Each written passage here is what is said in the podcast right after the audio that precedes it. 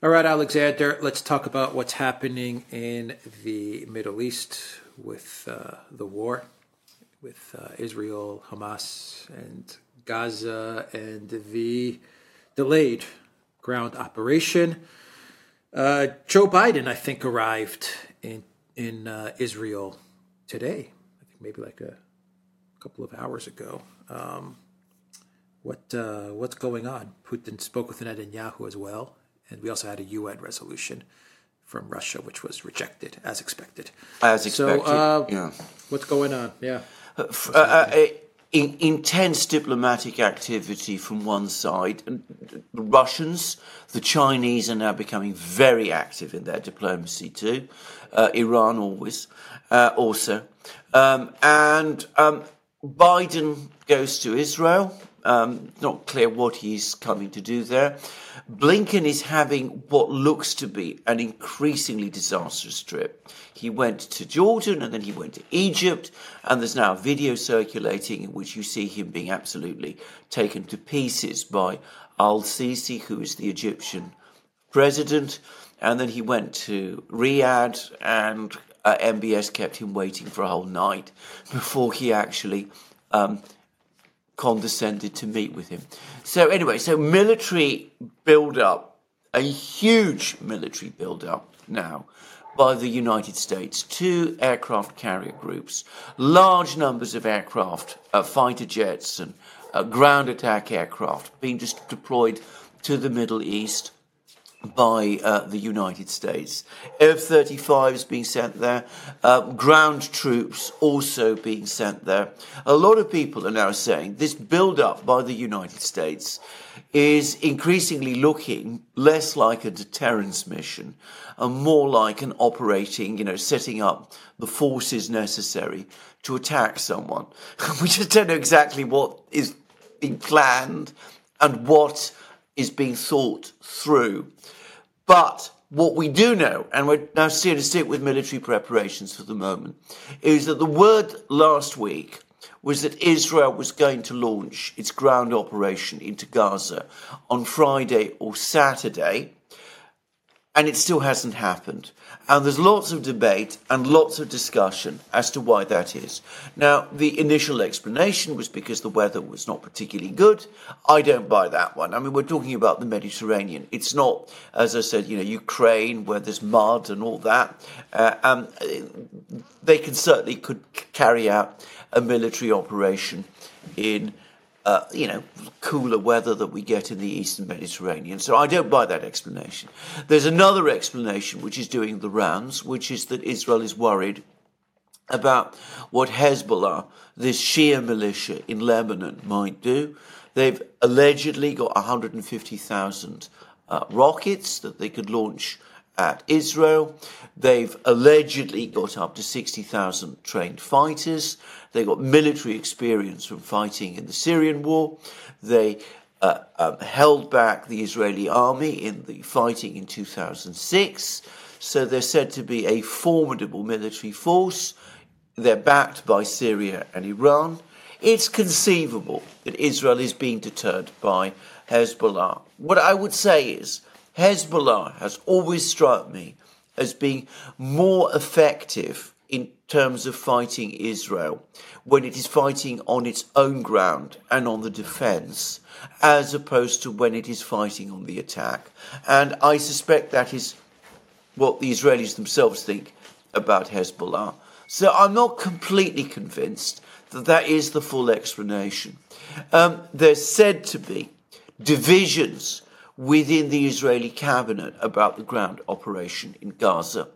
But I think the overall explanation, the thing that is creating the problems, is that the Israeli military are reporting back to the Israeli cabinet and they're saying that this ground operation in Gaza, that the politicians, that Netanyahu in particular, want to see happen, that it is incredibly dif- difficult, and that Israel isn't ready for it, at least not ready for it at the moment. And getting ready for it might be a business of several weeks, perhaps even longer, uh, more time, in fact, than the politicians in um, Israel can wait for, and that there is some degree of dissension about this.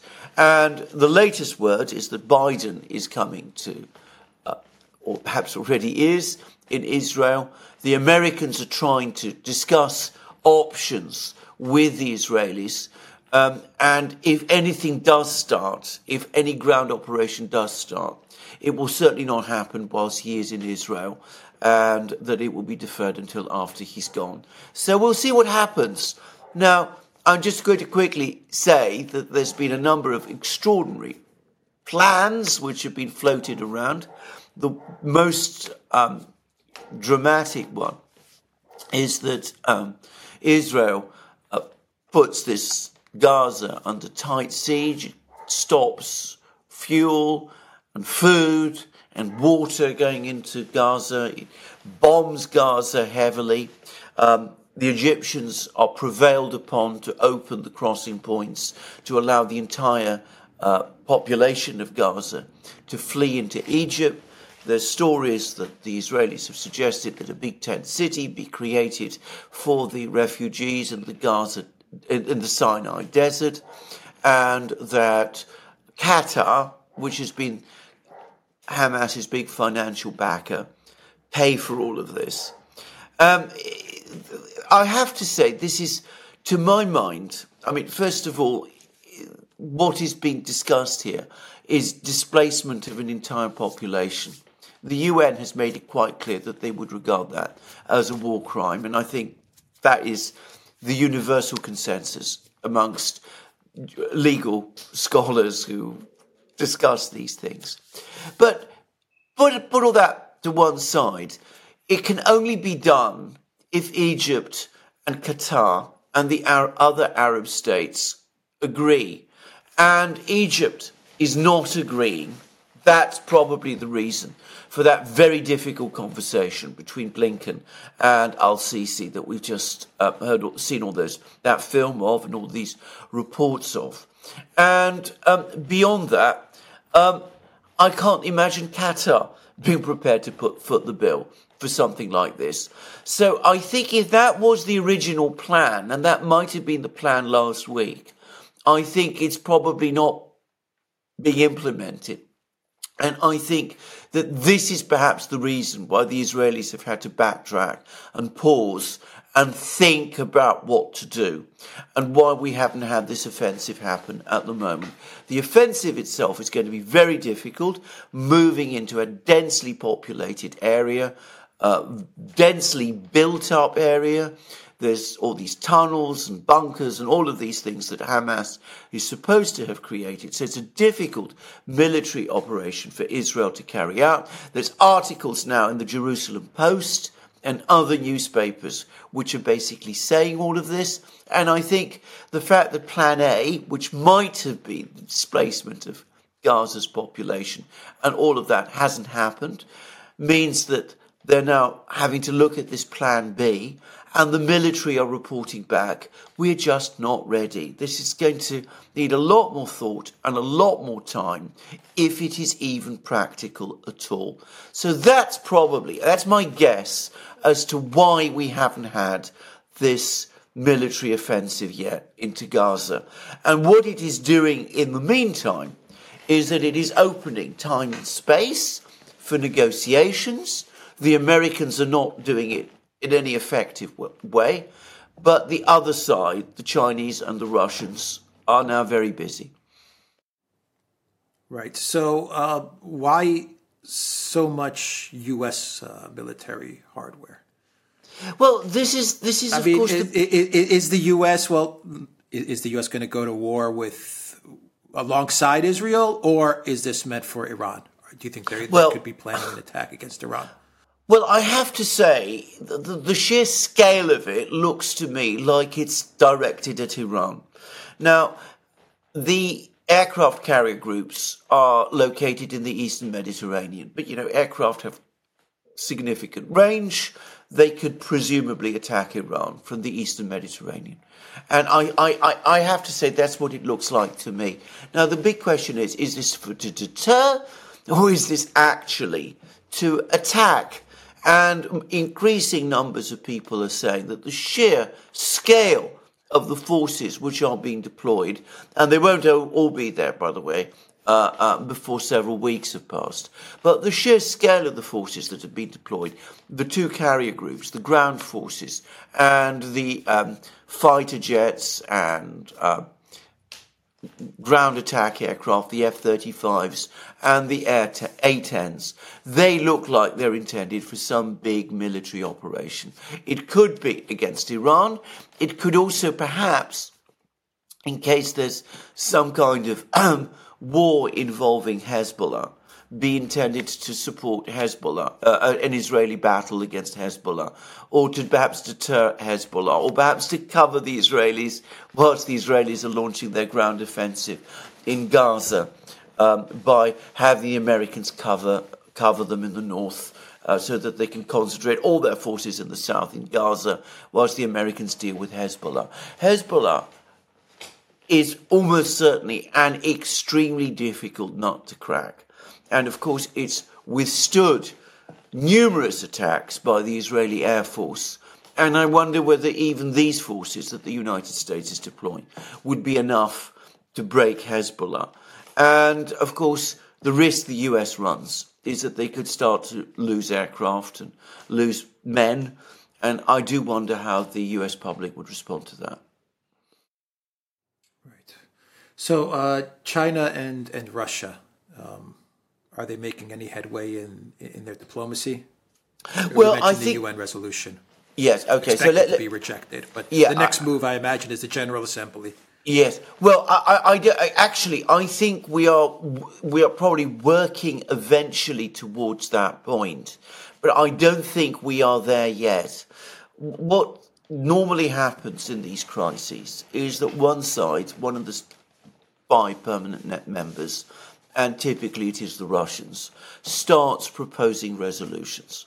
And they, they proposed their first draft resolution yesterday, which called for an unconditional ceasefire, opening of humanitarian aid, release of hostages by Hamas.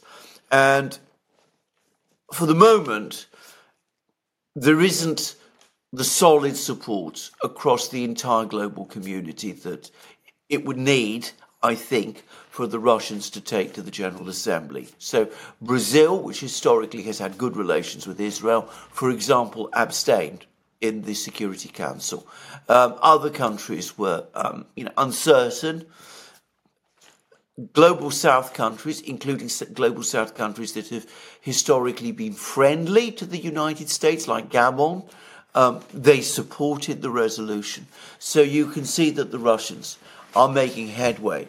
But I think what will now happen is that they've put that resolution, they've given an indication of where they think this conflict should go. They will now bide their time. They will work with their various friends. We'll discuss that in a moment. And then, if the fighting continues and if there's a ground operation, then they will propose another res- resolution. And if that doesn't work, then Again, they might bide their time, but eventually, if they're still blocked at the general uh, uh, at the Security Council, they will take it to the General Assembly. So they gradually. It, they, they're gradually, methodically building up to that point. That is what the Russians do. And when that happens, when we get the really serious resolution it won't just be a Russian resolution. It will be one that will be jointly sponsored by the Russians and various other countries, some of which historically have had good relations with the United States. And that will make it extremely difficult for the US to veto that resolution.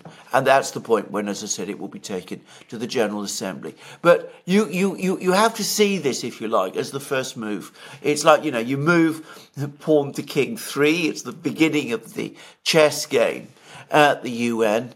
There will be more moves in future, and the Russians are extremely skilled at this sort of thing. Now, let's look at the Russians, what they've been doing. Now, yesterday, was a day of frantic diplomatic activity not just by the Russians, but by Putin, President Putin. Now, he spoke over the telephone in quick succession to Assad, al Sisi, the Egyptian president, Mahmoud Abbas, the head of the Palestinian Authority, and he also spoke later that evening to Prime Minister Netanyahu.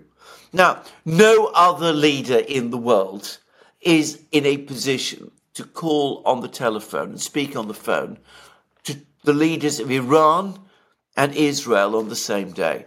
So that, that already begins to tell you the kind of pole position that the Russians have in the, in, in, in the situation in the Middle East. They're prepared to talk to both sides, and both sides are prepared to listen to them. Now, what we understand is that the other conversations, the ones with the Arab leaders and with the Iranians, with Raisi, they, there was generally a broad consensus. There has to be a ceasefire, humanitarian relief supplies need to be allowed into Gaza, um, hostages have to be released, and the Russian readout says that all the various players basically agreed that the fundamental reason that there is a crisis at the moment is because of what the Russians call the stagnation of the attempts to broker a peace, to agree a peace, a sustainable long term peace in the Middle East. Now, that is, that, these are easy, in other words, relatively easy discussions with the Russians. Putin is talking to people who essentially agree with him. And bear in mind, Egypt and uh, um, Iran are both shortly going to become members of the BRICS, so there's that added advantage as well. The meeting with Net, the call, the call with Netanyahu, by definition, will have been a lot more difficult.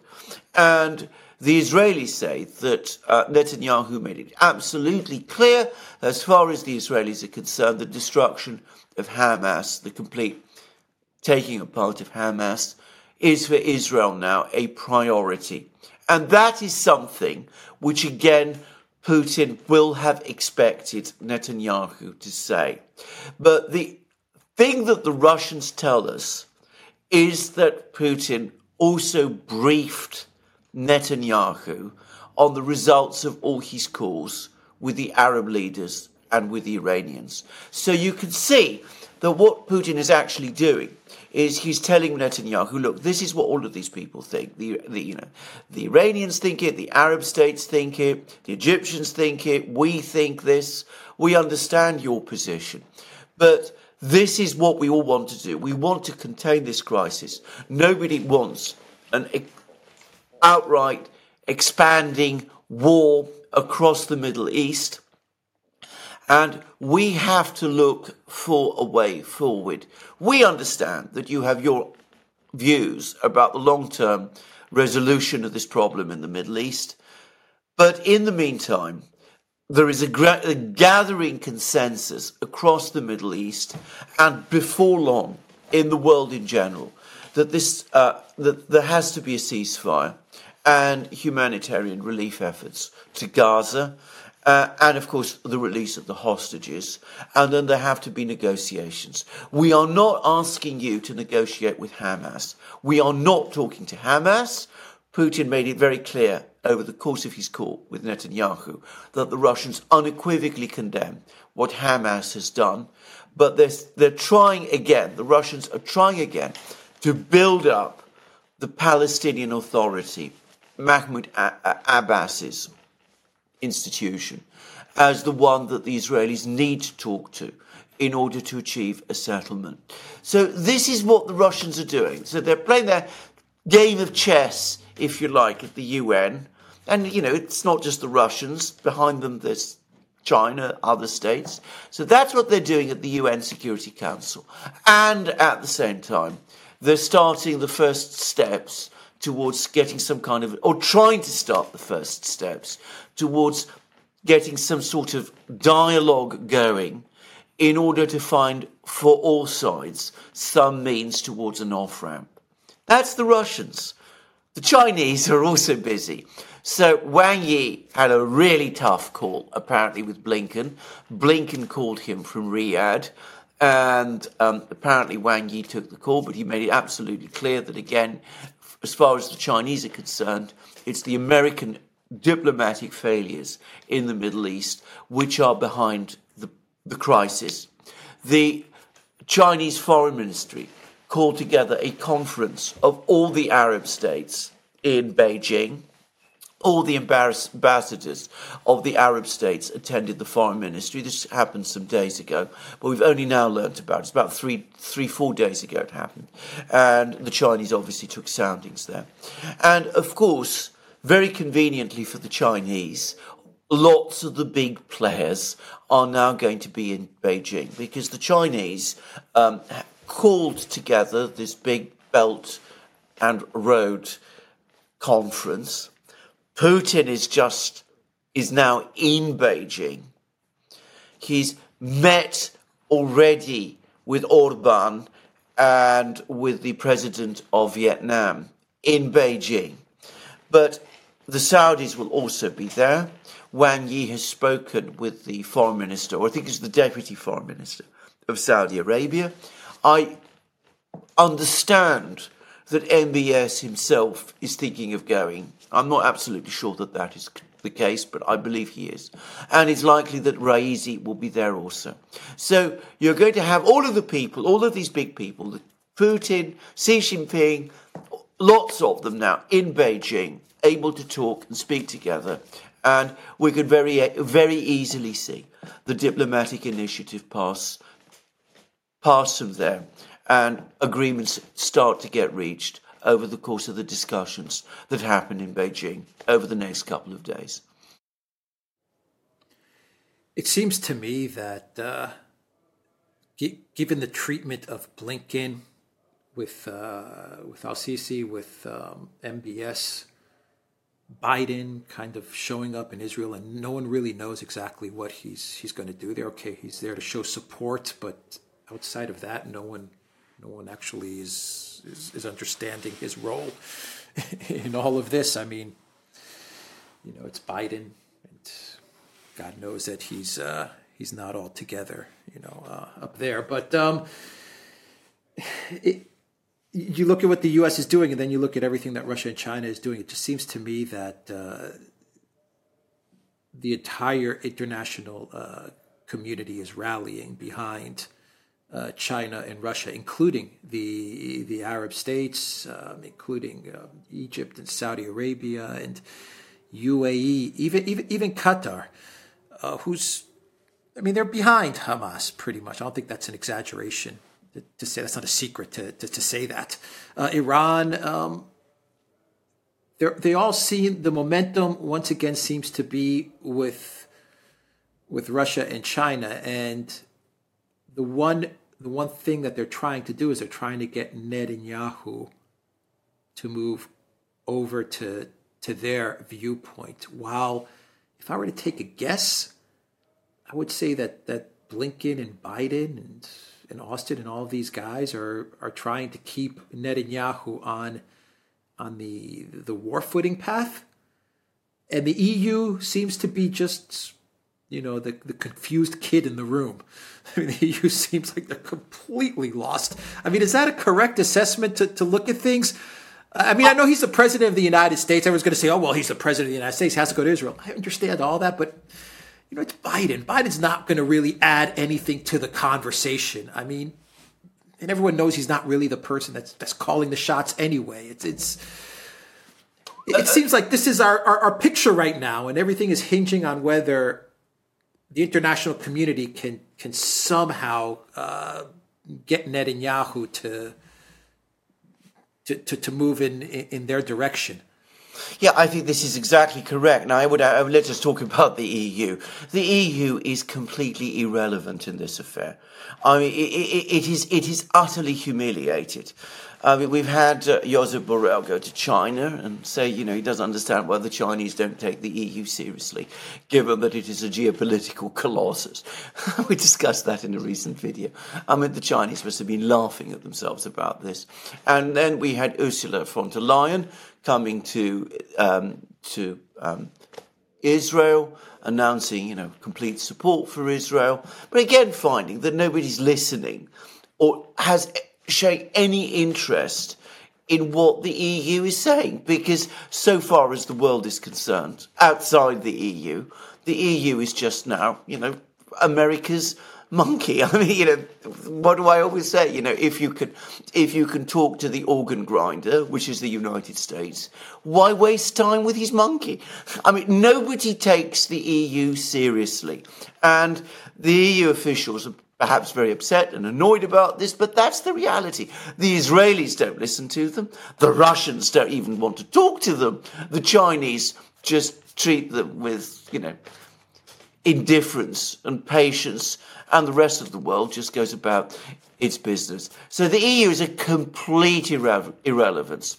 The United States remains a superpower. It's deployed all these huge forces. It is Israel's big supporter. It has to be taken seriously, even when it is led by Joseph Biden. So obviously, people have to talk to the United States. So we see that um, Biden will be traveling to Jordan Again, that's apparently where the US wants to send many of these troops that are being sent to the Middle East. They want to send them to Jordan.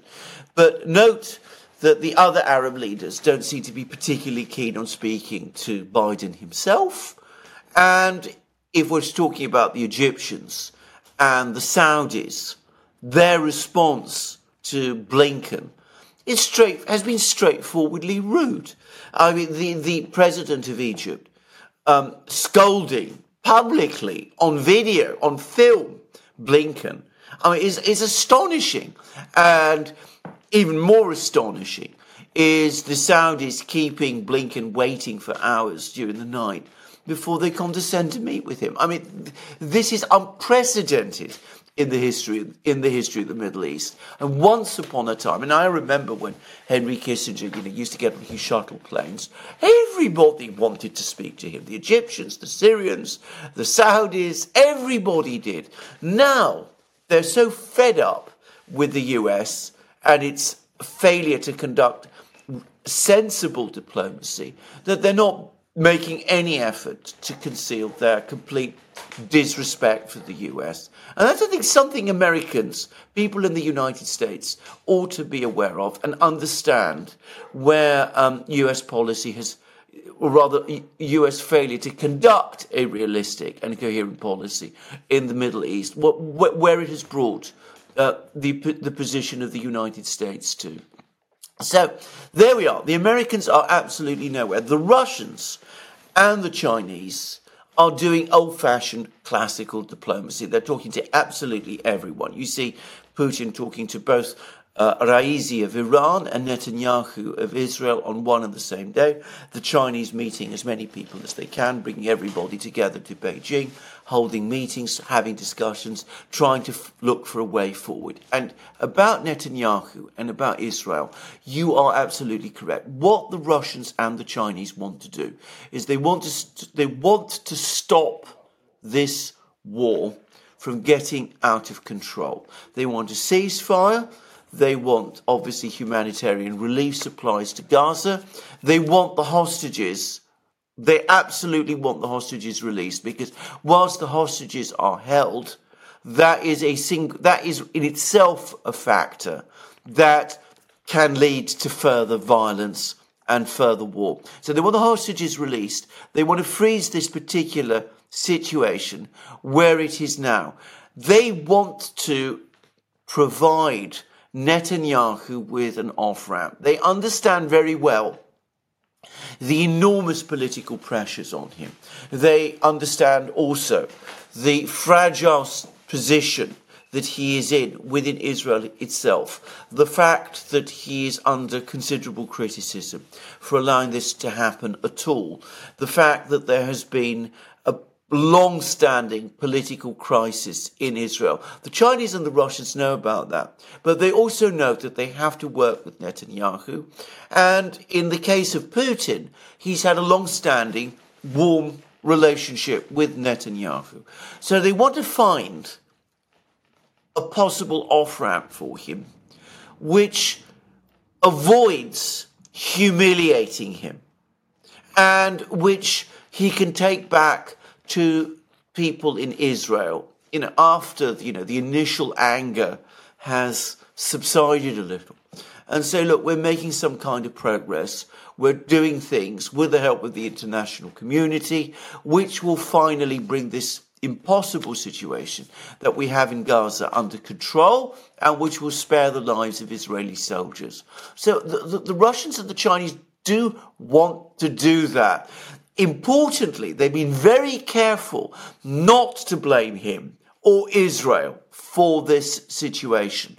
The Americans and the Chinese have been blaming the Americans. They say it's American diplomacy or lack of it that has led right, the, to the, this the. Russians and the Russians and the Chinese. And the Russians the and Americans the, and the Chinese. No, the, Russians. Sorry, I said the Russians and the Chinese. They've been very careful not to blame Israel. They've they've been blaming the United States for what has happened. They're not saying the Israelis brought it on themselves. They're saying it's because the Americans have failed to move forward with a peace process in the Middle East.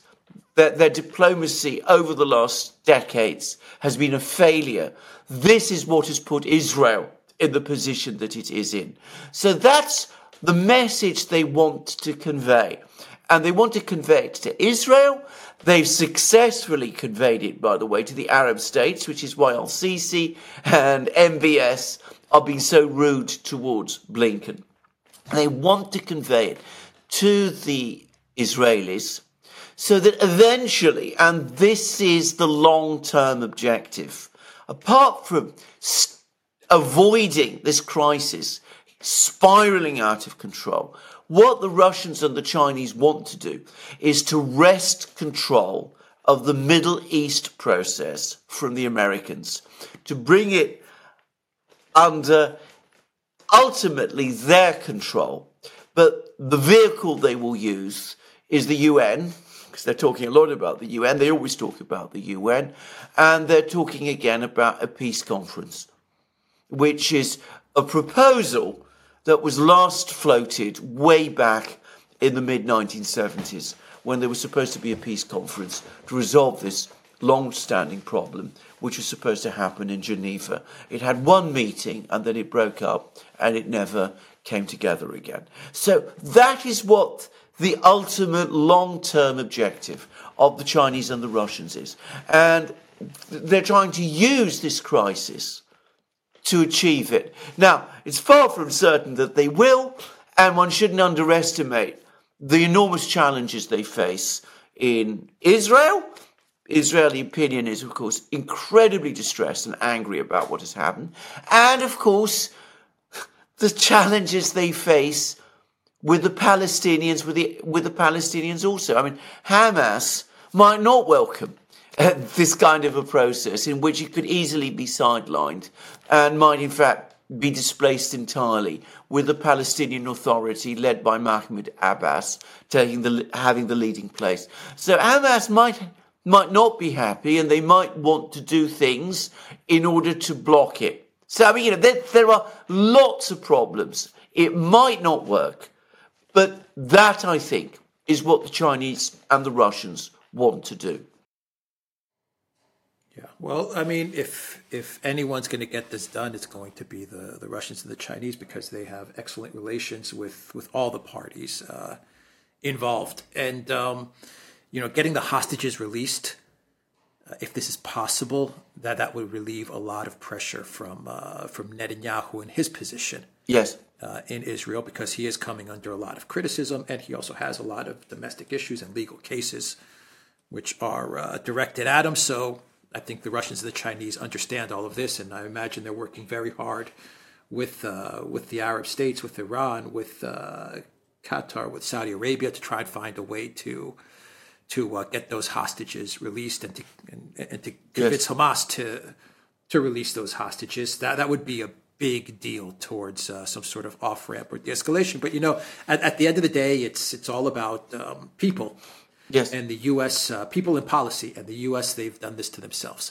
They've sanctioned everybody. They've pissed off the entire world.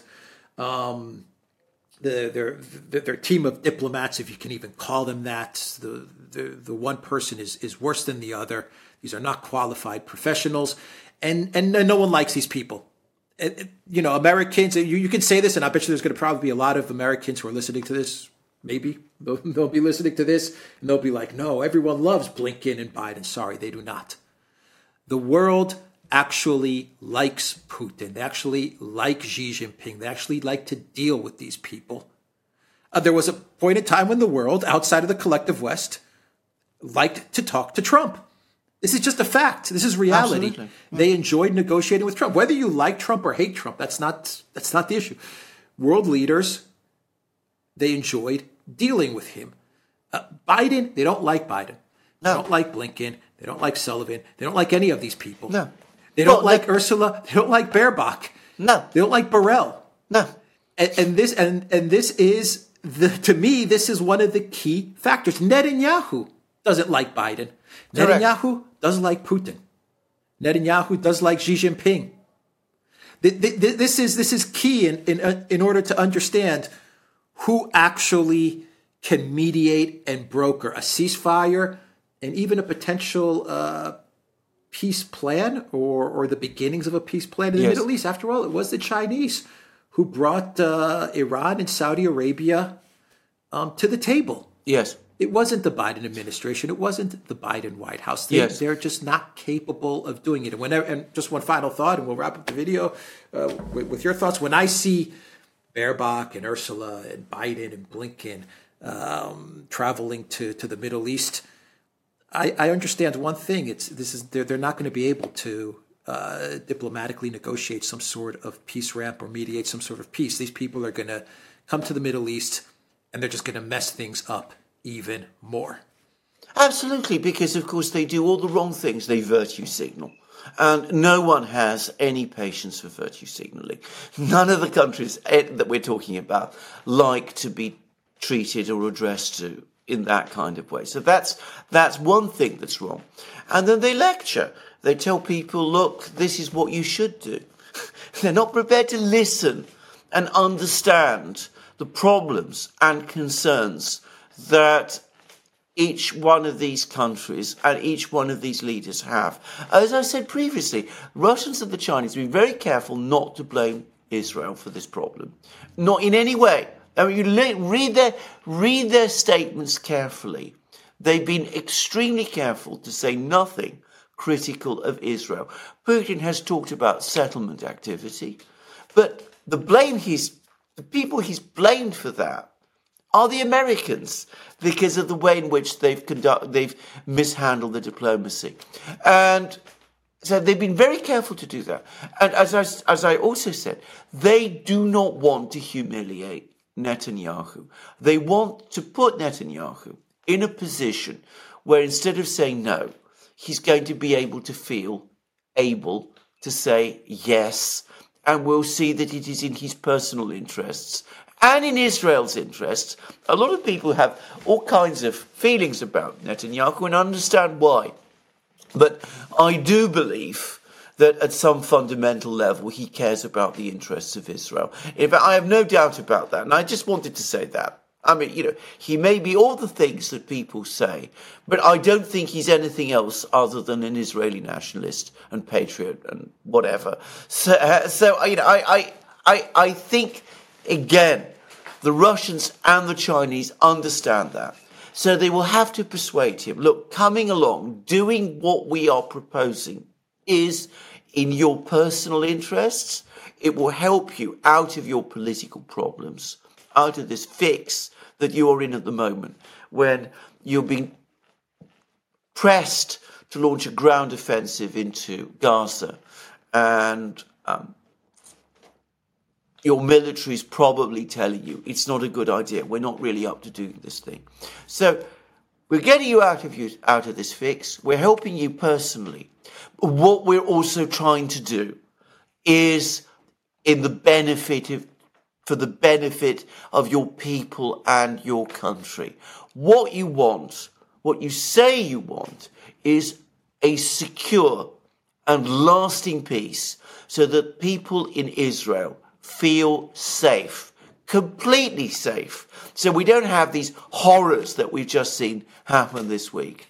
And that is what we want to try and help you to achieve. That is what they're going to be saying to him. And just a final note, you know, the, um, the, the difference is that Putin can speak to Netanyahu and uh, and and Saudi Arabia and Iran and Egypt on the same day. I mean that, that that's a key difference. Biden can't do that. Just the other day, just the other day, he said we need to put down Putin. It's all of these things that that that make it impossible for the U.S. to conduct diplomacy. Absolutely, because they've they've labeled and branded everyone a dictator, a thug, an authoritarian. Xi Jinping is this, Putin is that, MBS is this. Um, it, it's impossible to to have dialogue with with the Biden White House. Impossible. Correct. Correct. And, and so they're in zero position. They've removed themselves yeah. from uh, from diplomacy because they're, they're they're so emotional and and they label everyone something horrible and awful.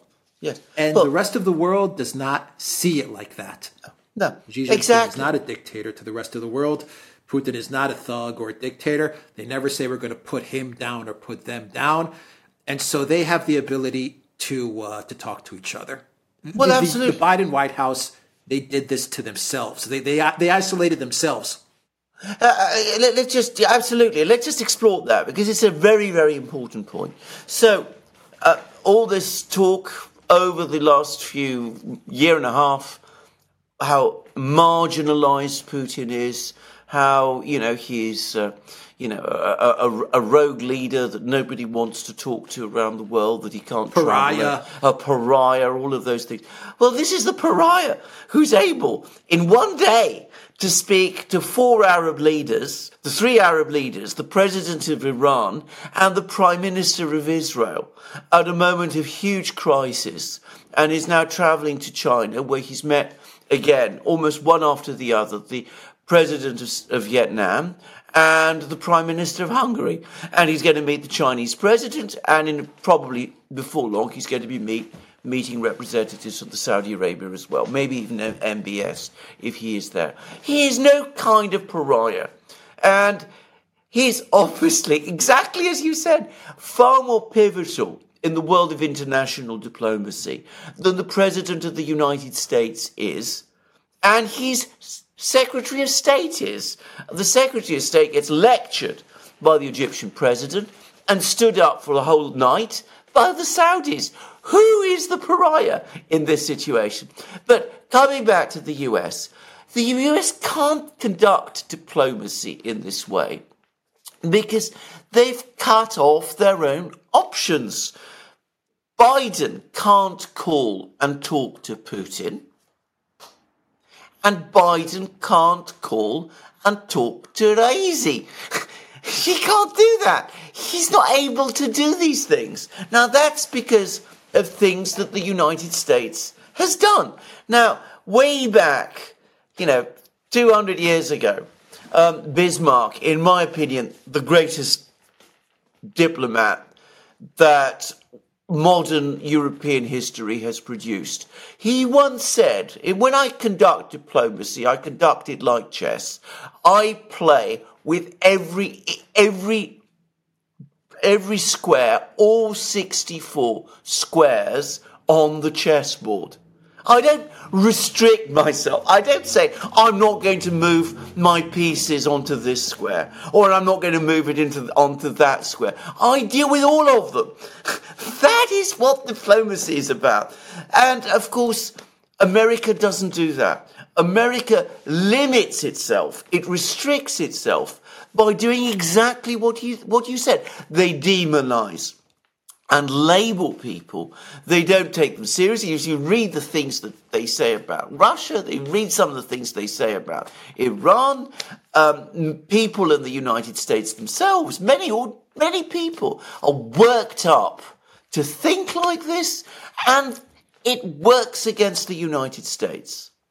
So they can't talk to the Iranians. They can't talk to the Russians. Yes, the Russians and the Iranians are adversaries. That makes it even more important that you talk to them and that you talk to them not through, you know, sort of underground, undercover methods, you know, uh, uh, you know, uh, an American spy meets an Iranian spy in Dubai, and you know they exchange conversations, and it goes up to the State Department. That's not how diplomacy is conducted. Diplomacy has to be conducted at a proper level between presidents and foreign ministers and senior diplomats if it is to be successful and it, if, if it is to achieve results. Okay, we'll uh, we'll end it there. The Duran.locals.com. We are on Rumble, Odysee, BitChute, Telegram, Rokfin, and Twitter X. And go to the Duran shop. 20% off. Use the code the Duran 20. Take care.